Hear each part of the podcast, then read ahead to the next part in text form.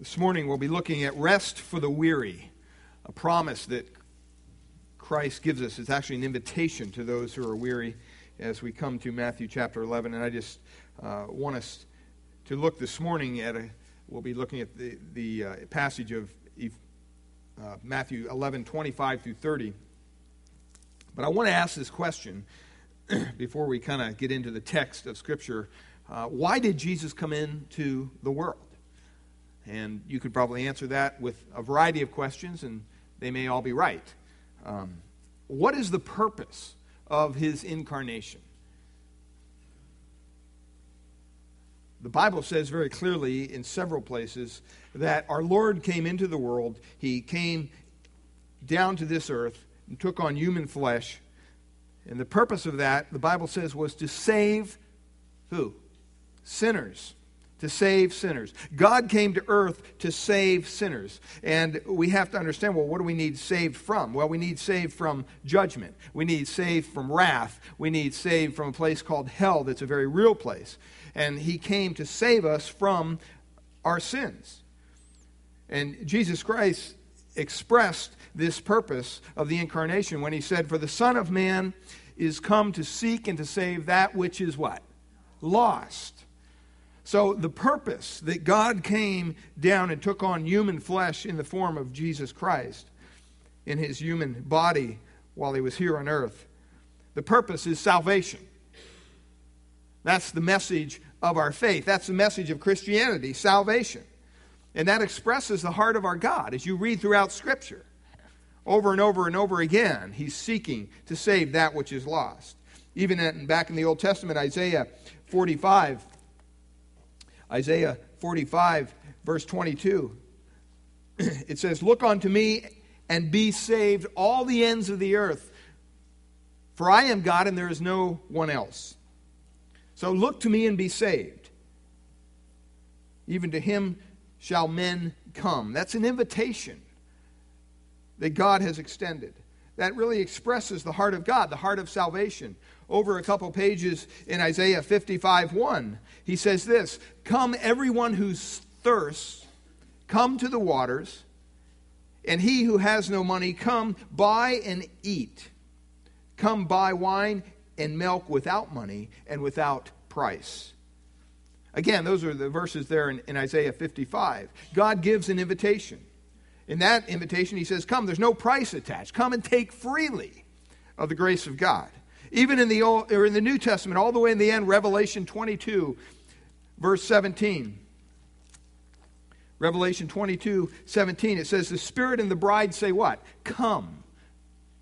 And let the one who hears say, come. And let the one who is thirsty, come. Let the one who desires take the water of life without price." Revelation twenty-two, seventeen. So whether you're in the Old Testament, the New Testament, it doesn't matter. God is always inviting people to come to salvation. That's the heart of God.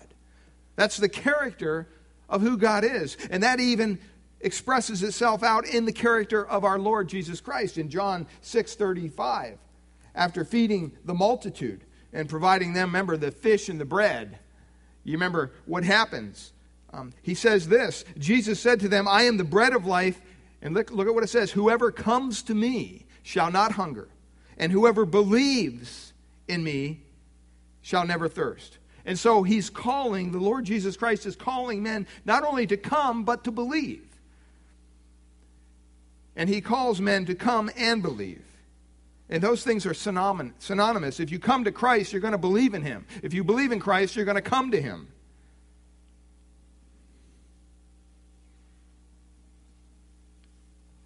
In John chapter seven, if you turn over there, John chapter seven, and this is just kind of laying a groundwork for our text this morning over in Matthew, but John chapter seven, in verse thirty-seven, it says, "On the last day of the feast, the great day, Jesus stood up and he cried out, 'If anyone thirsts, let him come to me and drink. Whoever believes in me, as the Scripture has said, out of his heart will flow rivers of living water.'" So you have the same setup there, the same equation. Coming is believing, and believing is coming. And he says, out of his heart will flow rivers of living water. So Jesus says, come, eat, drink. There's no cost involved, just come. Over in John eleven twenty-five, as he gathered with those who were broken hearted over the uh, the death of their brother Lazarus. We know this verse. We, we hear this verse a lot at, at funerals. It says, I, Jesus said, I am the resurrection and the life. Whoever believes in me, though he die, yet shall he live. And everyone who lives and believes in me shall never die. So come unto me, he says, because I am the life, I am bread, I am water, I am light. And so coming is believing, and believing is coming. And those are invitations that the Lord gave. Well, back to Matthew chapter eleven, because we see another invitation here that the Lord shows us in verses twenty-five to thirty. And we're going to take two weeks to go through this text. But beginning in verse twenty-five, let's just read it and ask God to open our hearts to his word this morning. Matthew chapter eleven, verse twenty-five. It, At that time, Jesus answered and said, I thank you, Father, Lord of heaven and earth, that you have hidden these things from the wise and the prudent and have revealed them to babes. Even so, Father, for so it seemed good in your sight. All things have been delivered to me by my Father, and no one knows the Son except the Father, nor does anyone know the Father except the Son, and the one to whom the Son wills to reveal him. Come to me, all you who labor and are heavy laden, and I will give you rest. Take my yoke upon you and learn of me, for I am gentle and lowly in heart, and you will find rest for your souls. For my yoke is easy and my burden is light. We have to understand, to understand this text, we have to understand what Jesus is offering us. He's saying, come unto me, and I will give you what? Rest. I will give you rest. What does he mean by rest? He says it in verse twenty-eight. He says it again in verse twenty-nine. He says, I will give it, and you will receive it. The promise of our Lord is rest. That is what Jesus offers people today, is rest. Now, lest you think in your mind, okay, that to rest means to me I'm just kind of home, kicking back on the couch, got the football game on, got some wings there, maybe some chips, and wife's bringing me the soda, and I'm just resting. By the second quarter, I'm in La La Land. That might be your idea of rest. I don't know. But what does he speak of here when he speaks of rest? What is it? Because we don't understand the invitation unless we understand what he's offering us. We do not know to what Jesus calls men unless we can define that term, rest. And so that's what we want to do. The literal Greek says, I will rest you. I will refresh you. I will revive you. To get a better understanding of that, turn over to the book of Hebrews. Hebrews chapter three. Rest is a common Old Testament word. It's used many times in the Psalms. It's used many times in Isaiah. It's used many times throughout the Bible. But what does it mean? Well, I think when we turn to Hebrews chapter three, we're going to begin to understand this concept, this Jewish concept of rest, what he's really talking about. In Hebrews chapter three, look at verse seven. Look at verse seven. Here he's quoting what we read this morning, Psalm ninety-five. So if it seems familiar, that's where it's from. Therefore, as the Spirit, Holy Spirit says, today, if you will hear his voice, do not harden your hearts as in the rebellion, in the day of trial in the wilderness, where your fathers tested me and tried me and saw my works forty years. Stop right there. See, here is a warning. It's a warning. Don't harden your hearts like your forefathers did at the time of testing in the wilderness. The forty, day, forty years they were out there, the Lord was showing them. He was revealing himself to them. And he says, you know what? They put me to the test, and I passed the test for forty years. They saw my works. They saw everything I did. And yet they still didn't believe. Now, to understand properly the book of Hebrews, you kind of have to understand a little bit about the book itself. It's written really to three different audiences. It has three different audiences in mind. Back in this time, the book of Hebrews was written to a community of Jewish believers, Jewish Christians, people who came out of the Jewish faith and put their faith and trust in Jesus as the Messiah. But you'll also see throughout the book of Hebrews, there's kind of scattered here and there warnings. And there, these are warnings for people who may be outwardly convinced that Jesus says who he says he is. Jewish people who, who look at the works of Jesus and say, wow, that's pretty impressive. He must be from God. They're outwardly convinced. They believe it, but they won't commit themselves to it.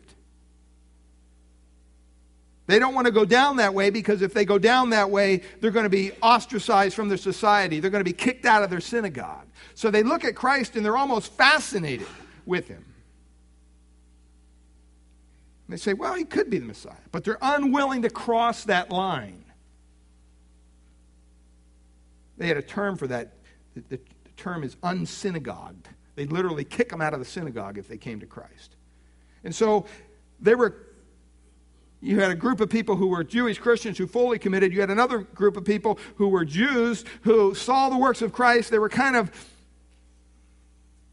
entranced by the whole thing, but they were unwilling to cross the line. They were sitting at a crossroads, as it were.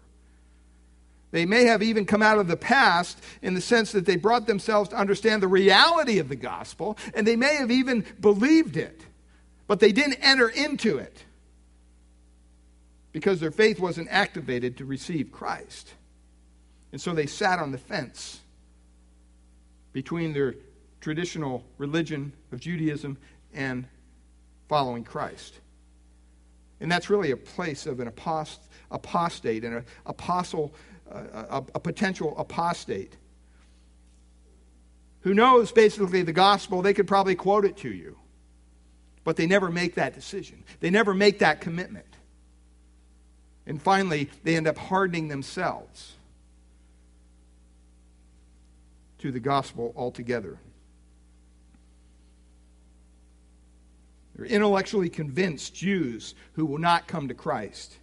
And so the, the writer of Hebrews here is giving a second warning to this group of intellectually convinced people, but they won't come to Christ. They just won't make the move. And so he says today, hear his voice and do not harden your hearts like your forefathers did in the wilderness. Look at verse ten. He says, wherefore, he's still quoting the Holy Spirit, I was grieved with that generation and said, they do always err in heart and they have not known my ways. So I swore my wrath, in my wrath, they shall not enter into my what? What's it say? Rest. They shall not enter into my rest. That's that word. It's the same word that's used in the Gospel of Matthew. Well, what does that rest mean to the Jews who were in the wilderness? Well, it meant the land of Canaan. They had come out of Egypt. They made a move away from Egypt toward Canaan. But they never had the faith to take the step into the promised land. And the Bible says they all died in the wilderness, an entire generation of people who were faithless when it came to crossing that line into the land of Canaan. Now, obviously, some of them believed. Some of them were probably truly redeemed throughout history, but the illustration here is clear. These people came out of Egypt. They started moving in the right direction. They believed that there was a better land in their head. They believed that there was a better way. And that's like the Jew who sees the truth of the gospel, but they wandered for years in between until eventually they died without ever entering into that rest that he's talking about. Don't be convinced that the gospel is really true, but stay in the place of indecision. That's where they were until finally, it's a dangerous place. You stay there long enough, finally you feel nothing but God's wrath. See, God's invitation, Christ's invitation, is for us to enter into his rest. So here in this analogy, and also over in Matthew, rest speaks of salvation. That's what God's speaking of here. And we know here in Hebrews that these people are not Christians, just by the way he says it. There's a lot of, you know, bantering back and forth. You pull out certain verses out of Hebrews. Oh, is this talking about a Christian? Can they lose their salvation or whatever? Well, in this text right here, obviously they're not Christians. For one thing, it says in verse seven that they do not hear whose voice? God's voice, right? They do not hear God's voice. The last time I checked, in John ten, it says, my sheep hear what? My voice, and they know me. So these are people that don't even hear the voice of God. Secondly, in verse eight there in Hebrews, it says that they harden their hearts. And if you go back to Ezekiel, it says when someone re- is redeemed by God, he takes away the stony heart and he gives them a what? Heart of flesh. And not only that, but look at verse ten. It says they always erred in their heart. They were sinful. And then it says they have not known my ways. So if you show me a person who does not know God's ways, who's always erring in his heart, always sinful, a person who hardens and resists God and doesn't hear his voice, I'll show you an unbeliever. That's basically who he's talking about here. And these are unbelieving people who do not enter into God's rest. Rest was depicted by Canaan, and it's an illustration of salvation. So what we're talking about here is salvation, the essence of what the writer of Hebrews is saying, is speaking of salvation. Now, verse twelve, it kind of makes it very practical here. He says there in verse twelve of Hebrews three, beware, brethren. And some people get mixed up here, because if you go back to uh, verse one of Hebrews, he calls them holy brethren, and then all of a sudden here he just says brethren. A lot of commentators believe he's not referring to Christians here. He's just referring to Jewish brothers.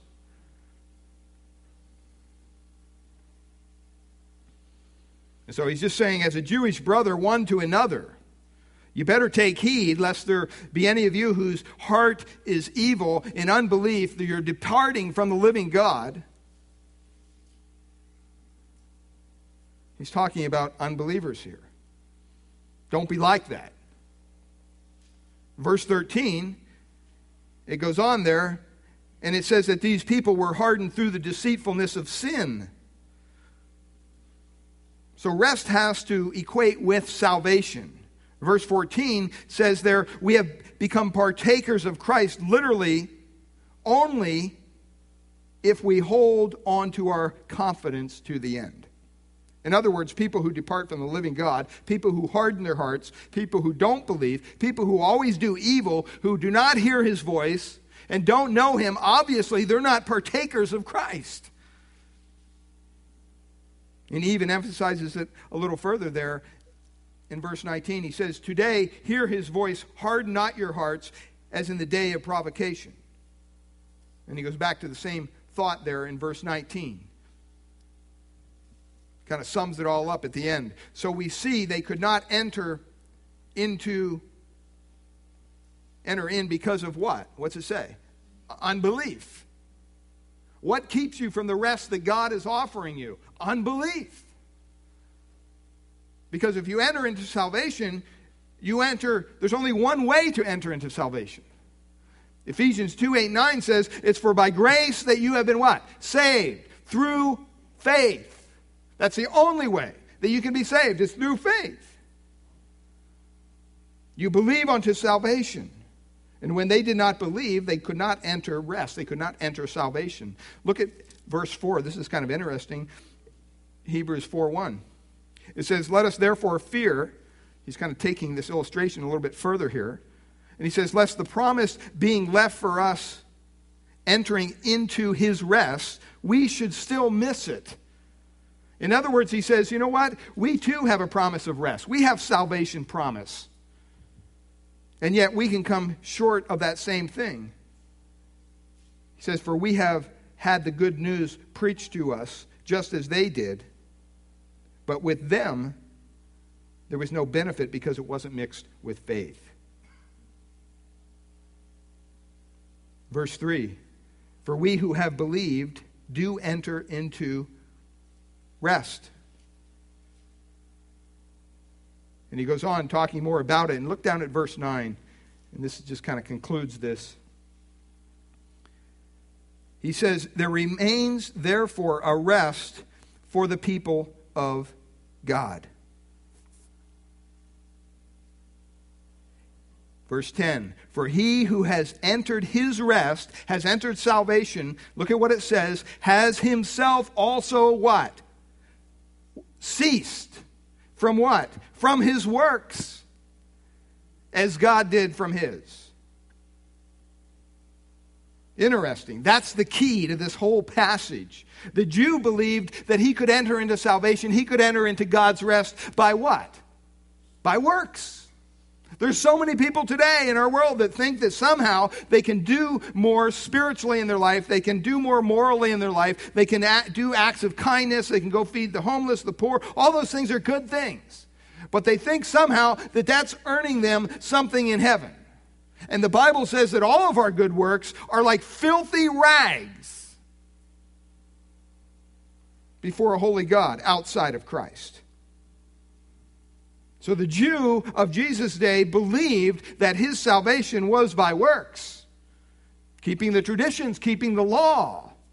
And the writer says here, if you're going to enter the rest, you're going to enter God's salvation, the invitation that he's giving, you better learn something real quick, that you have to cease from your works. And then in verse eleven, covers the other side of that. It says, let us therefore be diligent to enter that rest, lest anyone fall according to the same example of disobedience. So you cease from all your works as far as you saving yourself, but the Bible says that we still have to labor to enter that rest. Salvation is free, but as we looked at earlier in Matthew, remember he said, the gate is broad that leads to destruction, but narrow is the way that leads to life. And that means constrictive. That means you got to work to get through it.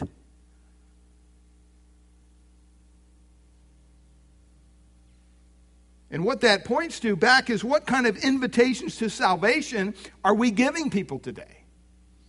Are we saying, telling people, oh, it's easy. Just believe. Just add Jesus to your life. Just put him right there on top, and everything will be fine. Now go back to Matthew eleven, because that's one thing we're going to be looking at in the coming weeks, is what kind of invitation is this that Christ is giving us? So rest then refers to salvation. And Jesus says, come on to me, all ye that labor and are heavy laden, and I will give you what? Rest. You'll find rest for your souls. I think he's offering them salvation. He's giving them saving rest. The dictionary is interesting because it gives us different, uh, one commentator po- pointed out five different definitions of the word rest. First, it said rest is to cease from action or motion, to stop labor and exertion. And each one of these definitions kind of has a nice little parallel that we can apply spiritually. To enter God's rest means that there's no more self-effort. We don't try to earn God's favor.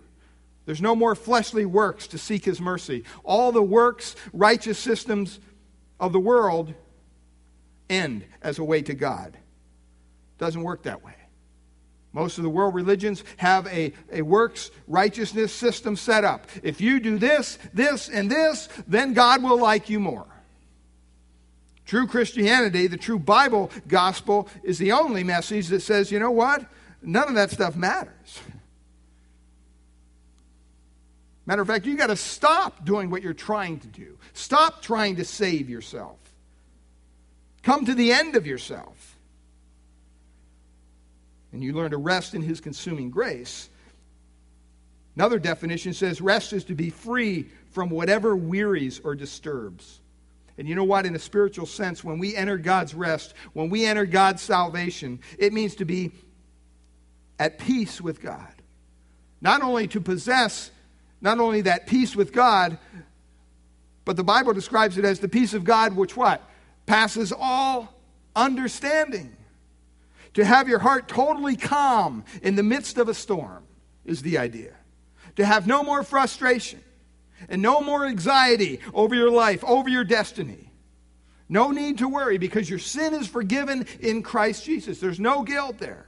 There's no condemnation for those who are in Christ Jesus, the Bible says. Third definition, rest is to be settled or fixed. It's a definition of rest. To be settled or fixed. To enter God's rest means that we are positionally secure in God. I mean, some people need to stop running from religion to religion, to philosophy to philosophy, to guru to guru, and, and focus on what Christ said. And rest there, and they will be saved. Fourth definition for rest means to remain confident or trustful. To enter into God's rest means to enjoy faith without fear, to enjoy security, to have perfect trust that our time and eternity is in His care and He's going to love us because that's what He says in His Word. Rest can also mean to lean on or to depend on. And when we enter God's rest, that means that, you know what, we stop depending on ourselves. We stop leaning upon ourselves. And we depend on Him for everything. And the Bible says that He supplies all of our needs. So rest is simply the cease from action, to be free from whatever disturbs, to be fixed, settled, to be confident, trustful, to lean on and depend upon. And really, that's a good picture of our salvation, isn't it? Now, if you go back to Matthew eleven twenty-eight, the Lord there says, I will give you rest. He's talking about all those elements that we just mentioned. But it even means more than that. Rest also in the Jewish culture was a term for the kingdom. Because they believed when you entered the kingdom, you would enter God's rest. You would be saved. And so rest is also a term for heaven. In the Revelation it says, she shall rest from her labors, and her works do follow. So when the Lord says you will enter into the rest, it means a personal, immediate, eternal salvation in the kingdom. And that's the fullness of the salvation that God gives us. So Jesus came into the world to give rest to those who would come to Him. And what did He say the word come means? It means to believe. For those who believe in Him, there is salvation, there is rest. And that's the, the simple gospel invitation that the Lord gives here. But even though it's simple, it's also complex. And there's five essential elements here of Jesus' invitation that we want to look at. And we're just going to look at one today. But if we're going to understand this true invitation that Christ gives, we have to understand what this invitation is all about. And so Jesus Christ is calling people to come to Him. How did He do it? Well, look at verse twenty-five. Just kind of a little bit of contextual background here. Matthew eleven, verse twenty-five. Says right there off the top, at that time. At that time. Well, the question should go right in your head, what's He talking about? At what time? What's, what's He mean here? It could be the immediate time preceding these verses that we talked about the last couple weeks, when He's pronouncing basically judgment on Chorazin and Bethsaida and Capernaum because they had all this evidence exposed to them, and yet they still lingered in their unbelief, and He pronounced doom and judgment upon them. It could be that time He was talking about.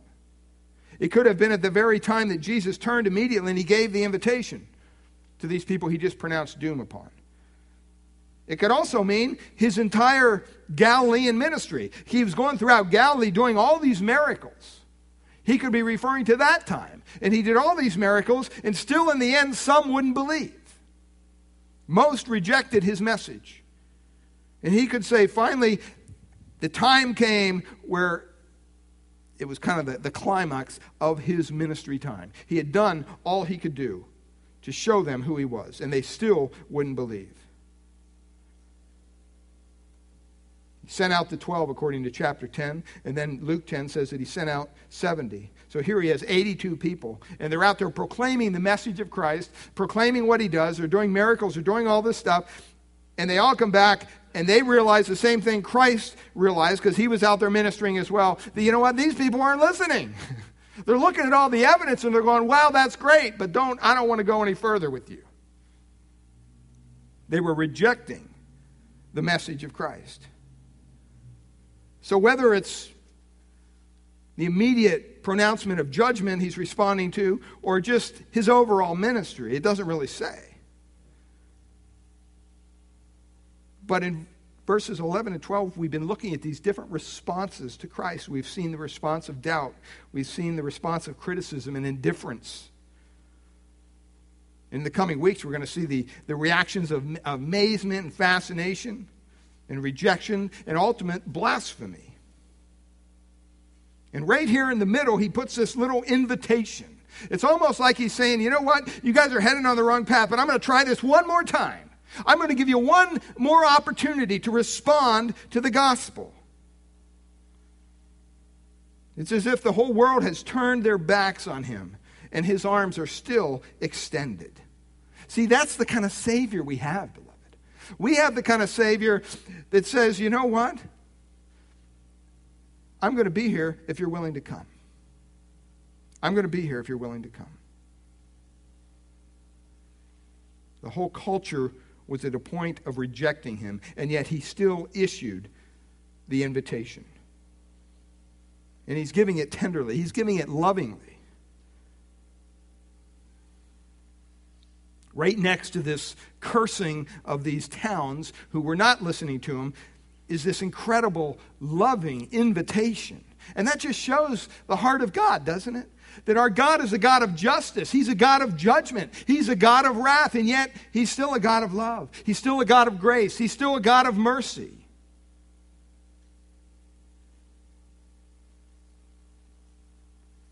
He says, at that time, Jesus answered and said, well, did anybody ask him a question? I mean, usually when you say somebody answered, you usually expect a question. Well, there's no question here. Basically, what that means is that he spoke openly. At that time, he was willing to give this invitation, and it wasn't a private invitation. It wasn't the kind of invitation where all the heads are bowed and all the eyes are closed, and if you want to come to Christ, maybe slip your little pinky up so I can see it. I mean, I'm not saying, you know, people use that, and I'm not saying God can't use that. But that's not the kind of invitation we're talking about here. We're talking about an open invitation. He spoke openly. It's not secret, but it's open. He calls people to come personally to him. And look at how he starts the invitation. Verse twenty-five, I thank you, Father, Lord of heaven and earth.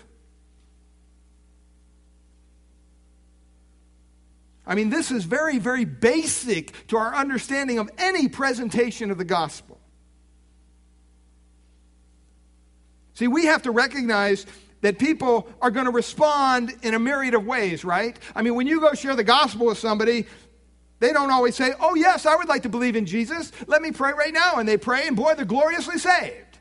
I mean, if that was the case, every time we shared the gospel, somebody got saved, we'd be out of our mind not to do it twenty-four seven, right? Because we want to see people saved. But that's not the response that we get. You get a variety of responses. And see, he starts the invitation to salvation here. He says, I thank you, Father, Lord of heaven and earth. In other words, I don't care if the response is negative to your gospel. I don't care if it's positive. All I know is that God, you are in control of this situation. It speaks of the ultimate sovereignty and control of God. That's why he uses that term, Father, Lord, what? Of heaven and earth. I mean, you can't go any further than that. It fills up our thinking. He's the sovereign of the universe. The Lord is over everything. And what he's doing is he's thanking God that he is in absolute sovereign control. Nothing operates outside of his sphere of control. He's saying, God, I thank, thank you that you're in charge here. Verse twenty-six, he continues that thought. He says, even so, Father, for so it seemed good in your sight. Notice he doesn't say, well, gee, it, it, it doesn't seem, you know, it seems good in my sight. But I, no, he says, you know what, it doesn't matter what I think. It matters what you think, Father. You are doing that which seems good in your sight. And I just say that to say this. An approach to an invitation has to have a recognition that God is the one who has to be praised. God is the determining factor here in what happens with the response to that invitation. And so our Lord recognized the sovereignty of God. Well, don't you get a little upset when you go out and you share your faith with somebody? Don't you get a little discouraged and they don't come to Christ? Well, sure. I mean, even Christ wept over Jerusalem with their unbelief. And yet, on the other hand, we have to see this for what it is. He's saying here, you know what, God, I thank you that this thing is going according to your plan. Even though many of the people that we're doing these miracles for, and these eighty-some people are out there ministering on my behalf, they come back with the same report I'm facing. They're all rejecting it. People, for the most part, were rejecting the message of Christ. And yet he still says, you know what, God, praise you, because you're sovereign in this. It's still you're working, you're working your plan out. It's not frustrated at all. See, sometimes when we share our faith with people, we get irritated because we, we lose heart. They're not believing, and we want them to believe, and that's all good. But somehow we have to come to the conclusion that, you know what, God, you're in control of this thing. I'm not. Because if you don't come to that conclusion, what begins to happen? You begin to play Holy Spirit. And the minute you begin to play Holy Spirit, last time I checked, there's no vacancy in the Trinity. So we just need to stop. Doesn't mean you don't pray for their salvation. Doesn't mean that you don't use opportunities to encourage them to seek Christ. But there comes a point in time, beloved, where you have to step back and say, you know what, God, it's not my job to save people, it's your job. That's what Scripture says. We're just the messengers. We take the message of the gospel out to a lost and dying world, and at some point, we have to come to the recognition of, God, you're in control of this, I'm not. Some of those hearts are going to be open to your gospel. Some of them are going to reject your gospel. The plan is going to go according to his good pleasure, not our plan. That's why it says, what seems good in your sight. And he's the only one that's going to determine that. Even when the Lord came to earth, he said, my will is to do the will of what? Him who sent me. Jesus didn't come here on his own prerogative. Now I'm here, I'm just going to do whatever I want. He wanted to do the Father's will. He had an unyielding trust in God's perfect will. And so he rests in the sovereign, good purpose of the Father, who's the Lord over heaven and earth. And he thanks him that he's the one that makes salvation a reality in someone's heart. And with the affirmation of the Father's control, he then turns to the invitation. And that's where we're going to see five elements of this. We're just going to look at the first one today. But there's five elements of Christ's invitation here. The first one, let's call it humility or dependence. Humility or dependence. Verse twenty-five, I thank you, Father, Lord of heaven and earth, because, here, here it comes, thou hast hidden these things from the wise and prudent, and hast revealed them unto babes. Even so, Father, for it seemed good or right in your sight. What he's saying is, Father, you know what? I thank you that the plan is that someone doesn't get saved because they're smart.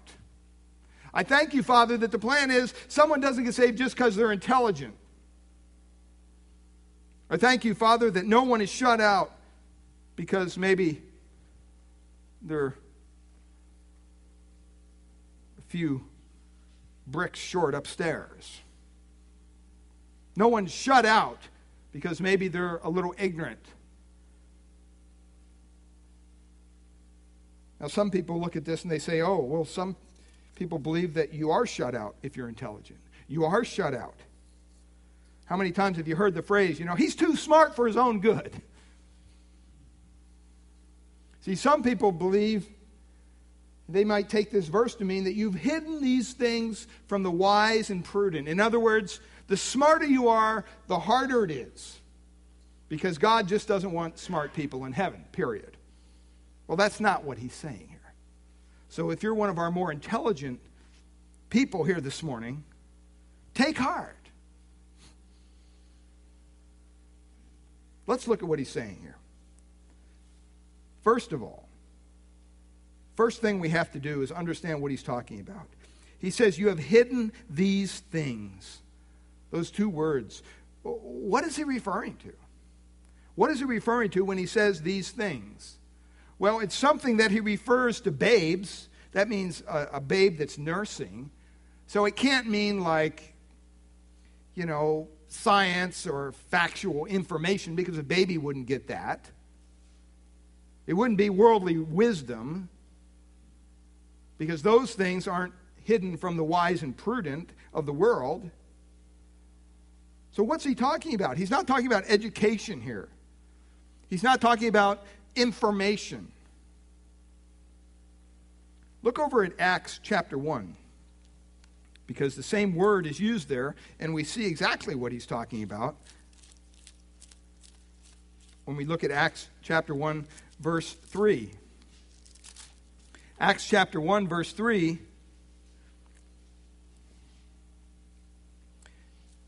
It says, to whom he also presented himself alive after his suffering.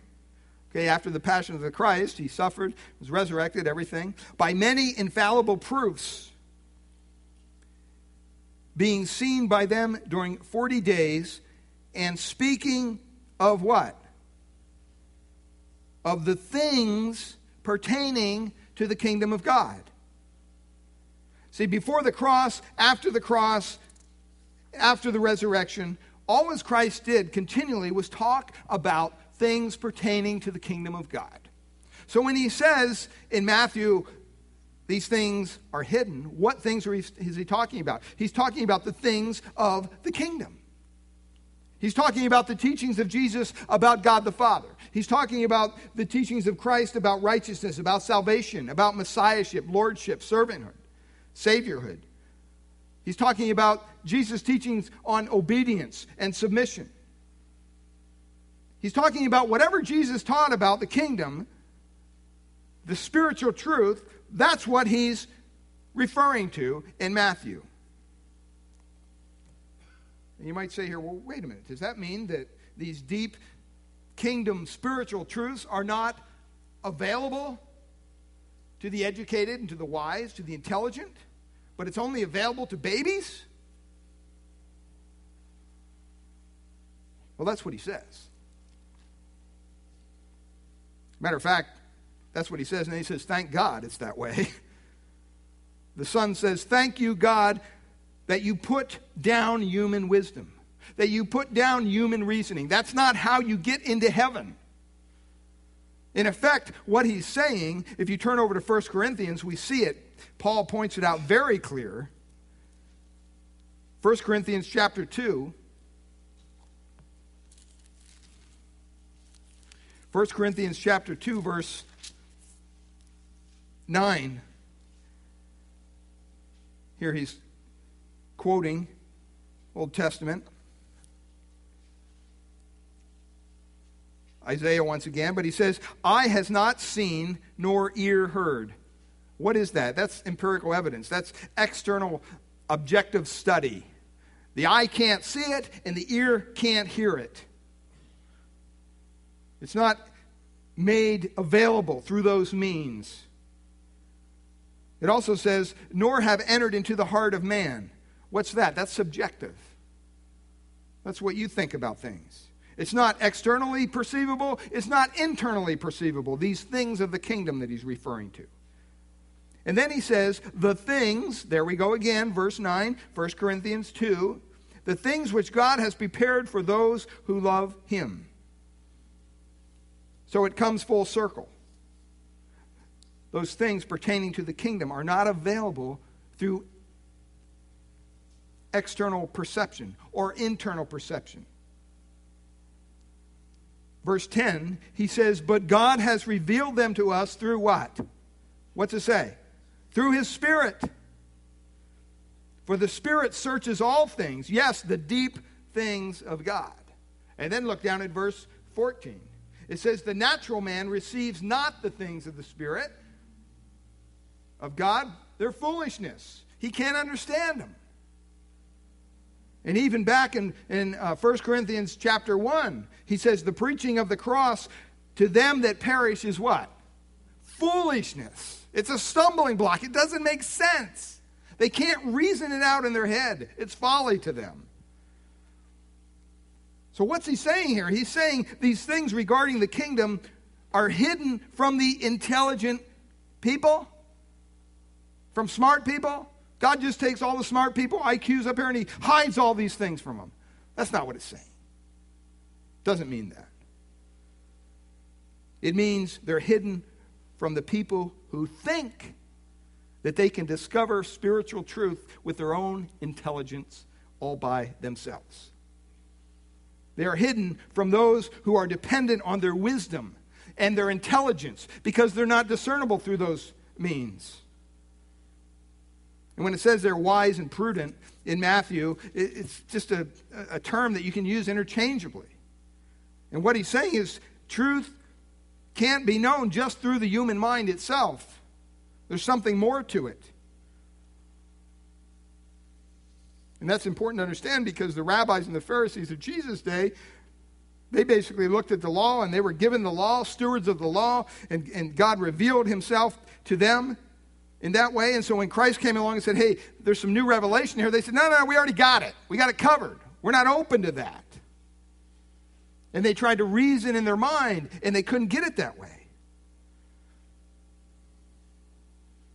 That's why they came up with all those crazy laws in their oral traditions, because they thought, well, you know, if God says honor the Sabbath, then you know what? If you pick up a paper that weighs more than three ounces, then we'll classify that as work. But if you, you know, and they had all these crazy rules because they were logically trying to reason with the law of God. And you can't do that.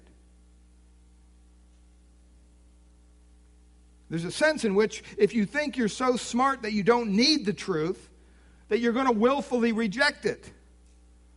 And when you reach that point, there comes a time in the timeline where God then, the Bible says, will close your mind to it once and for all. Over in John chapter twelve, verse thirty-seven, we see this very clearly. John chapter twelve, verse thirty-seven, here you have Jesus doing all these miracles, and you had some people who still had not believed. They had all the evidence. They're just like the people in Hebrews. They saw all the evidence. They're just like the people in the land of Galilee. They saw all the evidence, and yet they didn't believe. And look at what it says in John twelve, thirty-nine. It says, therefore, they could not believe, because Isaiah said again, they could not believe. Notice that. See, it was a personal choice of them to reject. And that led to a judicial, divine affirmation of their rejection. Verse forty says, he has blinded their eyes. He has hardened their hearts, lest they should see with their eyes, lest they should understand with their hearts and turn, so that I should heal them. I mean, that is a scary place to be in, beloved. They wouldn't believe out of their own volition as the invitation was given. They just dug their heels in and said, I'm not going to believe. And it comes a point in time where God says, you know what? Now you can't believe.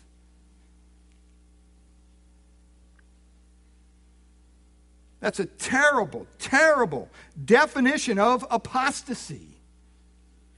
Men who know and they will not believe, and God confirms them in their unbelief. What a scary place to be in. So the reference here to the wisdom and the intelligence, it's really speaking of an intelligence that's corrupted with the key word, pride. Pride.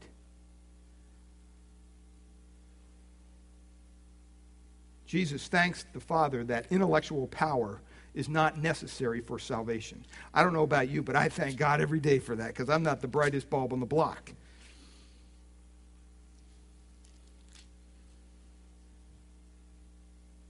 He, ne- he recognizes here that intellectual pride keeps men from salvation.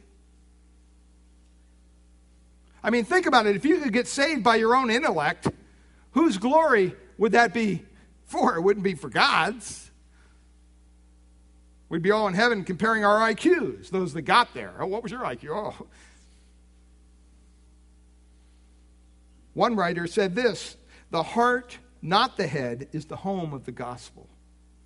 See, there's many people in our churches today, beloved, who have it up here. They have it in their head. They could quote the gospel backward, forward. They could quote verse after verse after verse. And yet it's never entered into their heart. It's never been a transaction that God has completed. He's never transformed their stony heart into a heart of flesh. And there they go, believing, believing, believing, on their way to hell. Sad place to be in. We used to have a banner out in front of our church. When I first came here, I stole it from a church down in Southern California. I like this phrase. It said, basically, our purpose is to ignite the heart, not inflate the head. In other words, you know what? We want people to feel it down here. We want people to see Christ working in their hearts and in their lives, not just coming together and memorize myriads of scriptures and, and going home and legalistically living things out. No, we want to hear, feel it in our heart. Our Lord here is not condemning intelligence. I mean, he, if you're intelligent, he created you that way, for goodness sakes. He's condemning intellectual pride. And he's also saying that you don't have to be intelligent to be saved. Matter of fact, the Lord said, except you become as what? A little child. You can't enter into his rest. You can't enter into the kingdom. So it's not intelligence which shuts people out of the kingdom. It's intellectual pride. And it's not intelligence that gets you into the kingdom. It's humility. It's a dependence on God.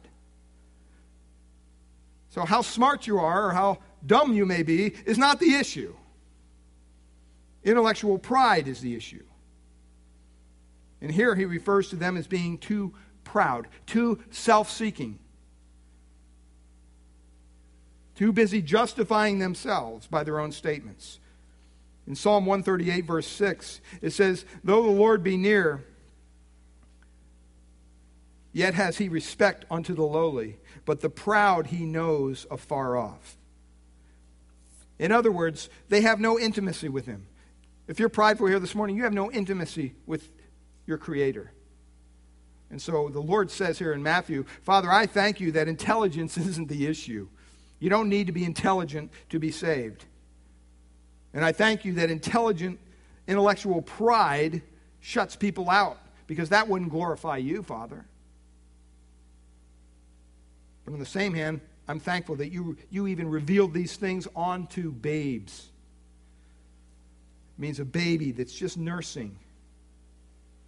Talking about a very, very, very, very small child. Matthew twenty-one sixteen, it talks of babes. One who doesn't have the intelligence, the education. I mean, if you had to describe a baby in one word, how would you describe it? Dependent, right? Dependent. It's used in First Corinthians thirteen eleven of those who have not yet learned to speak. It's used in Ephesians four fourteen as those who are helpless. It's used in First Corinthians three one and Hebrews five. It talks about babes who can't eat, who, who only drink milk and they can't eat solid food. So you're talking about a little helpless child here. Can't eat solid food. It's nursing at its mother's breast. And it's totally dependent on care of the mother.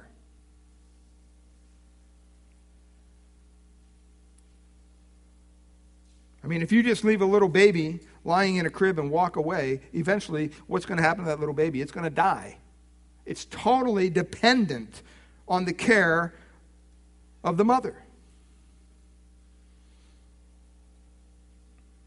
See, these are the ones who will enter into the rest, into salvation. They're dependent. They're not independent. They're dependent. They're the humble, not the proud. They're those who humbly confess their dependency. They're helpless and they recognize it. They're empty and they know it.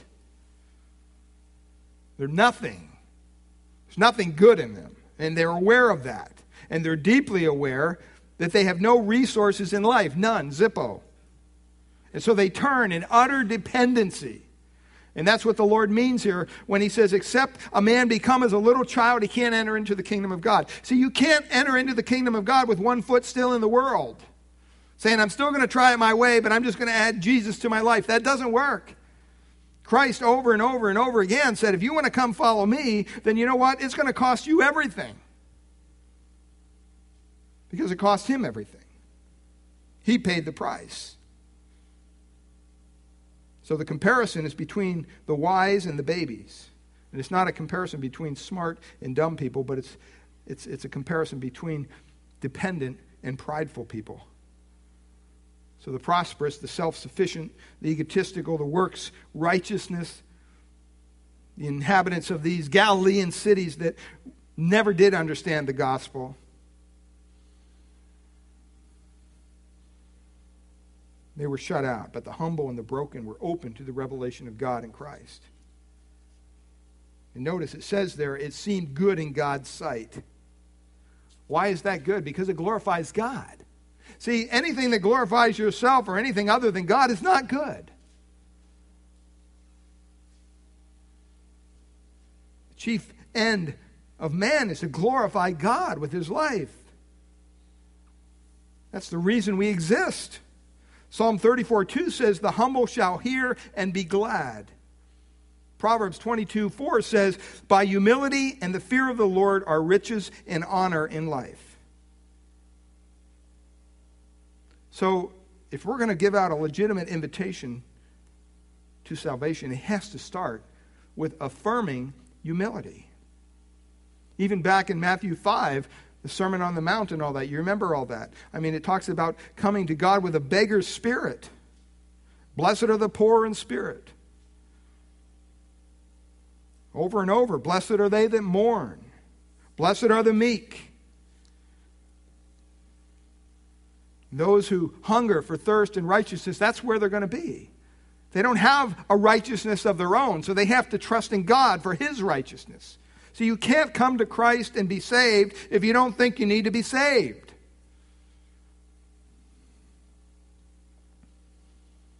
We have to come broken. We have to come grieving over our own sin. Repentant, which means a change of mind. And only God can do that. So our invitation begins with the invitation to the humble and the dependent people. See, that's why it's hard to reach superstars. That's why it's hard to, to reach the successful. That's why it's hard to reach the people that think they know everything about everything. Because they're not willing to humble themselves before a holy God. Isaiah fifty-seven fifteen kind of draws all this to a conclusion. It says, for thus says the high and lofty one who inhabits eternity, whose name is holy, I dwell in the high and holy place. I mean, Isaiah just put God up as far as he can go. There's no other vocabulary that can lift God up any higher in his language. I mean, he pushes him right through the atmosphere. He says, I dwell there. And then he says this, with him who is of contrite and what? Humble spirit. See, man thinks that he must attain to that. See, in our natural abilities, we think, okay, God's up there, we're down here, we got to work our way up the ladder. And we do that through, quote, religion. So we all have our little religious things that we do, and when we do them, we think we're getting closer to God. God is going to look down, and because we do a little dance for God, he's going to give us a hug. We don't have to do a dance to get a hug from God. He just needs to see our heart broken before him. That's the kind of invitation that the Lord offers. There's no place for pride. In Luke eighteen, there's two men who went into the temple to pray. The Pharisee stood up and he said, boy, I thank you that I'm not as these other men are, like this crummy tax collector over here. I fast twice a week, he said. I give tithes of all that I possess. See, he thought that he was good enough. He had the intellectual pride. He had the religious intellectual pride going on, philosophical pride, all kinds of pride, just dripping with pride this guy was. And he thought he could attain it on his own. I'm not like the other people. You know, Christianity may be for these other people. You know, they may need a crutch, but not me. I'm just going to, you know, grin and bear it, and in the end, just have it. Whatever pans out, I guess I'll be fine with that. That's foolishness. And over in the corner in that same story, there's a sinner who's beating his breast, and he can't even look up, won't even come near where the other people are. And he's asking God to be merciful to me, a sinner. Wouldn't even lift his head up. And out of those two people, the one who looked well religious and the one who looked like a probably just a scoundrel, a bum, who went home justified? The one who was broken before God. The one who was humble before a holy God. I pray this morning, beloved, that you, if you don't have a humble heart before God, I ask you, I plead with you, you get on your knees before God and you you tell him, God, I want a humble heart. I want to know that I need to be saved if you don't know this morning. I can't convince you of that, because where am I going to try to convince you? I'm going to try to convince you in your mind. And I may be able to do that, but that's not going to save you. What's going to save you is when God reaches down and changes your heart. And only God can do that. He's looking for people who are humble and contrite in heart. And he says that he will change you in an instant. Your burdens will be lifted. The weariness of life will be gone in Christ. That's an invitation for all who hear this word this morning. Father, we thank you for your word. Lord, we pray that more than anything else, for those who may be here this morning who have yet to put their faith, their trust in your promise of rest for the weary, in your promise of salvation for those who cry out, I pray for them, Lord, that they would be convicted even now as they sit here this morning in their hearts. Lord, that your Spirit would work in a way that only you can. That you would convict their heart, that you would draw them onto you, that they would be willing to give up their own agenda and commit to you this morning. Lord, we need to be saved from our sin. There's coming a day when judgment will fall. And there is a place called hell, and those who do not enter into your rest, do not enter into salvation, will be cast, the Bible says, into outer darkness in a place called hell for eternal punishment. And Father, we thank you that you provided a way out of that judgment. You provided a way out of that suffering and painful and horrible place, and that's through your Son, Jesus Christ. And it would be foolish to turn your back on such an invitation, such an offer that comes from a God who loves and desires all to come to repentance in Christ. He's not going to make you into some weird religious freak. He's going to make you one of his children. He's going to adopt you into his family. He's going to make you part of Christ's family. The Bible says there's no condemnation for those who are in Christ. I pray that you won't reach the point of rejecting Christ,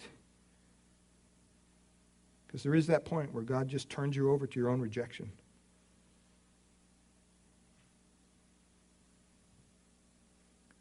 Lord, we pray as believers that we would be diligent to share the gospel truth with those who've yet to hear.